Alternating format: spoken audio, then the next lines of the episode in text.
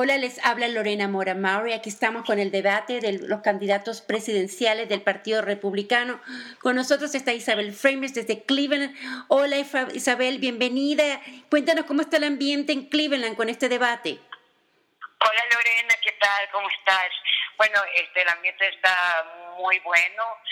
Aquí en muchos uh, restaurantes que queda en Cleveland uh, está un grupo bastante grande de hispanos que vinieron a ver este, este el, debate, ¿no?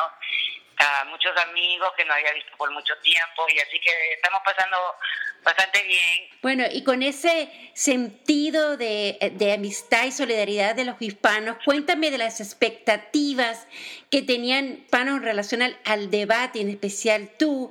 Bueno, te diré que este, uh, ya, o sea, que no me sorprende nada de lo que los candidatos han dicho, ¿no?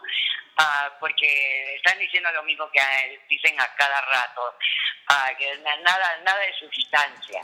Pero yo por lo menos esperaba que hablaran algo de algo bueno que beneficie a nuestra comunidad, como la educación, el cuidado de salud, la economía. Sin embargo, no han hablado nada acerca, nada, nada que tenga sustancia, ¿no?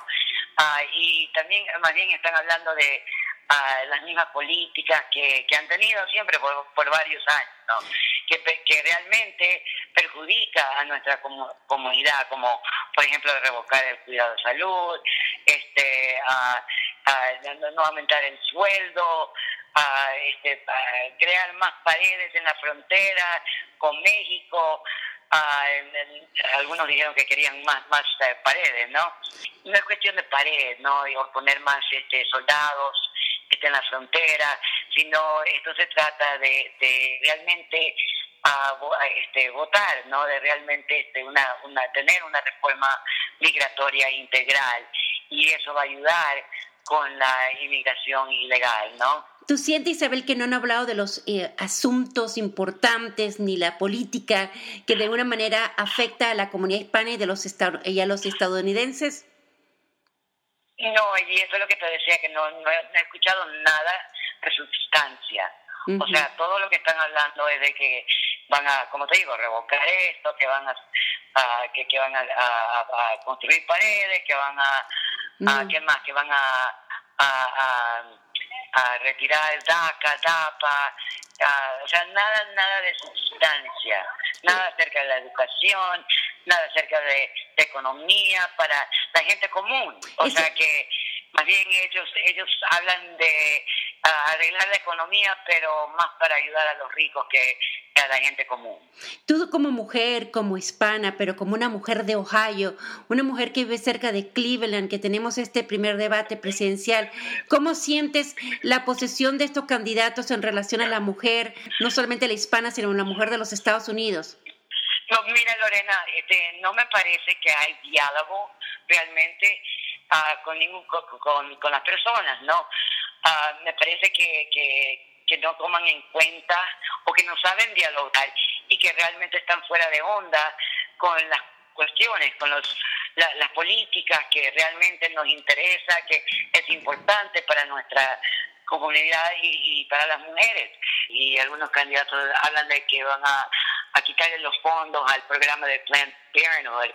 Y Planned Parenthood es un programa que ayuda a la mujer pobre, que ayuda a las, a, las jóvenes para que puedan tener exámenes uh, regulares, ¿no? Para tomar contraceptivos y los republicanos todos quieren este, quitarle los fondos a esos programas. Así que como mujer, um, y también con, el, con el, el tema del salario, que no quieren aumentar el salario, eso perjudica más que todo a, las mujeres y también perjudica a la comunidad hispana porque porque la comunidad hispana eh, gana menos okay, que, otras personas eh, normalmente.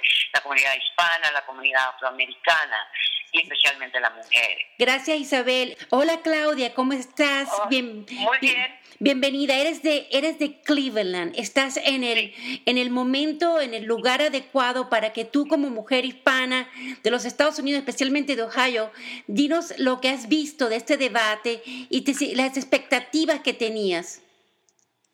Eh, te soy sincera, no tenía muchas expectativas. He venido siguiendo las campañas de, ambos partidos y lo que he venido escuchando de los republicanos es lo que estoy escuchando hoy. No, no hay nada diferente.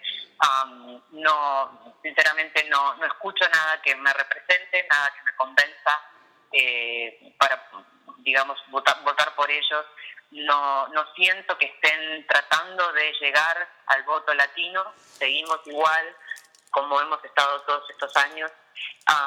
Y realmente me, da un poco de, tristeza porque siento que no nos están tomando en cuenta, nos están, eh, como, ¿cómo decirlo? Ellos no, no creen en el poder del voto latino. Entonces, eh, creo que es una pena, porque este país necesita de dos partidos y, sería, sería, bueno que, haya un balance, que no hayan, que no sean tan extremistas. Eh, y eso es lo que está pasando, el extremismo de la derecha se ha ido comiendo al Partido Republicano hay un, dos hispanos ahí, o sea, hay una voz que de alguna forma u otra debe reconocer o saber de las necesidades que tenemos nosotros la comunidad hispana. Cuéntame de la cómo percibiste, qué, qué reacción tiene tener estos dos candidatos hispanos y de verdad sus comentarios, su debate resonó en la comunidad hispana o fue uno más de los, los republicanos que no toman en consideración los problemas y los asuntos que tenemos la comunidad hispana. Sí, sinceramente a veces hasta me olvido de que hay candidatos hispanos dentro de, los candidatos republicanos, porque no, no siento que, estén representando realmente el voto hispano. Eh, ellos creo que están siguiendo una agenda eh, que, que, que, que, se vuelca más hacia eh, las corporaciones y a seguir haciendo a los ricos más ricos y se olvidan de que, de que bueno, de que existe una comunidad latina que está eh, a veces sufriendo por, por estas políticas que no, no están beneficiando, no. Y, no, no siento que estén haciendo nada ni que estén planteando nada eh, nuevo para, para solucionar los problemas de, la comunidad latina. El tema de inmigración obviamente es uno de los principales, no es el único que nos interesa, pero sí es el que más nos afecta porque eh, habemos muchos eh, inmigrantes que ¿Qué inmigrante no conoce un inmigrante indocumentado o tiene un indocumentado en su familia? Y, cualquiera de estas políticas que ellos plantean afectaría a estas familias de alguna manera.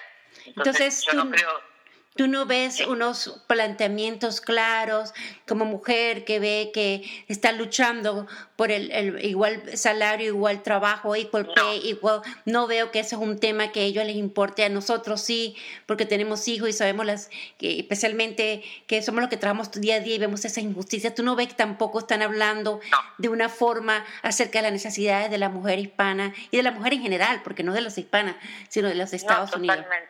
Bueno, totalmente. Gracias. Bueno, muchísimas gracias, Claudia.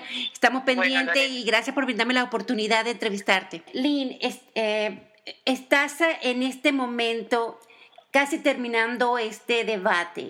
Dime las expectativas que tú tenías para venir, para escuchar a los candidatos del Partido Republicano y realmente qué, qué viste, qué sentiste eh, que cambió tus tu expectativas o te hizo creer en ellos? ¿Cómo, cómo te sientes en estos momentos? Bueno, me, honestamente me hace sentir un poquito triste por la dirección del país, pensando en que alguno de ellos gane la presidencia, porque tienen una mentalidad muy que es muy pequeña, que es muy, ellos tienen una, una una manera de pensar que es muy pequeña. Piensan que el mundo es peligroso y tienen que tratar de, salvar lo que pueden salvar. Que, si están en riesgo y tienen que tratar de salvar, salvarle la vida, no es una, una visión ah, optimista del futuro del país, es una, una visión muy deprimida y eso me da tristeza. ¿Tú sientes que con este primer debate y viendo que no se escuchó al pueblo, que fue un debate entre ellos mismos. ¿Tú sientes que ellos van a aprender y de pronto pueden cambiar y pueden crear un debate que va dirigido al, pueblo americano? Bueno, no creo que entre los primarios vamos a escuchar algo diferente. Yo creo que cuando llegamos a la elección general, tal vez empiecen a hablar eh, de sobre otros objetos pero parece que ahora tienen sus temas en mente que son anti-inmigración, anti-terrorismo, anti-Obama, anti-Hillary Clinton y, ya, anti-seguro médico. No, todas sus, todas sus posturas son anti, anti de algo. Anti, ah, todas sus posturas son en contra de algo. No tienen, no dicen que apoyan. ¿Quién ganó, quién salió perdiendo, quién ganó hoy y quién eh, va, mm. qué tal lo hizo Donald Trump hoy? Yo creo que ganó, me imagino que Donald Trump ganó porque hizo reír de la audiencia y eso va a ser la persona quien todo el mundo está hablando de mañana y perdió yo yo creo que Rand Paul se, pareció un poquito like ¿cómo se dice? fuera de su elemento, no, no estaba muy cómodo y cuando el gobernador Christie lo atacó, él no tenía muy, buena respuesta. Bueno, vamos a ver qué puede ocurrir después de esto. Lim, muchísimas gracias. Están en el epicentro del debate en Cleveland. Muchísimas gracias por brindarme la oportunidad de entrevistarte. De nada, gracias por, por estar con nosotros.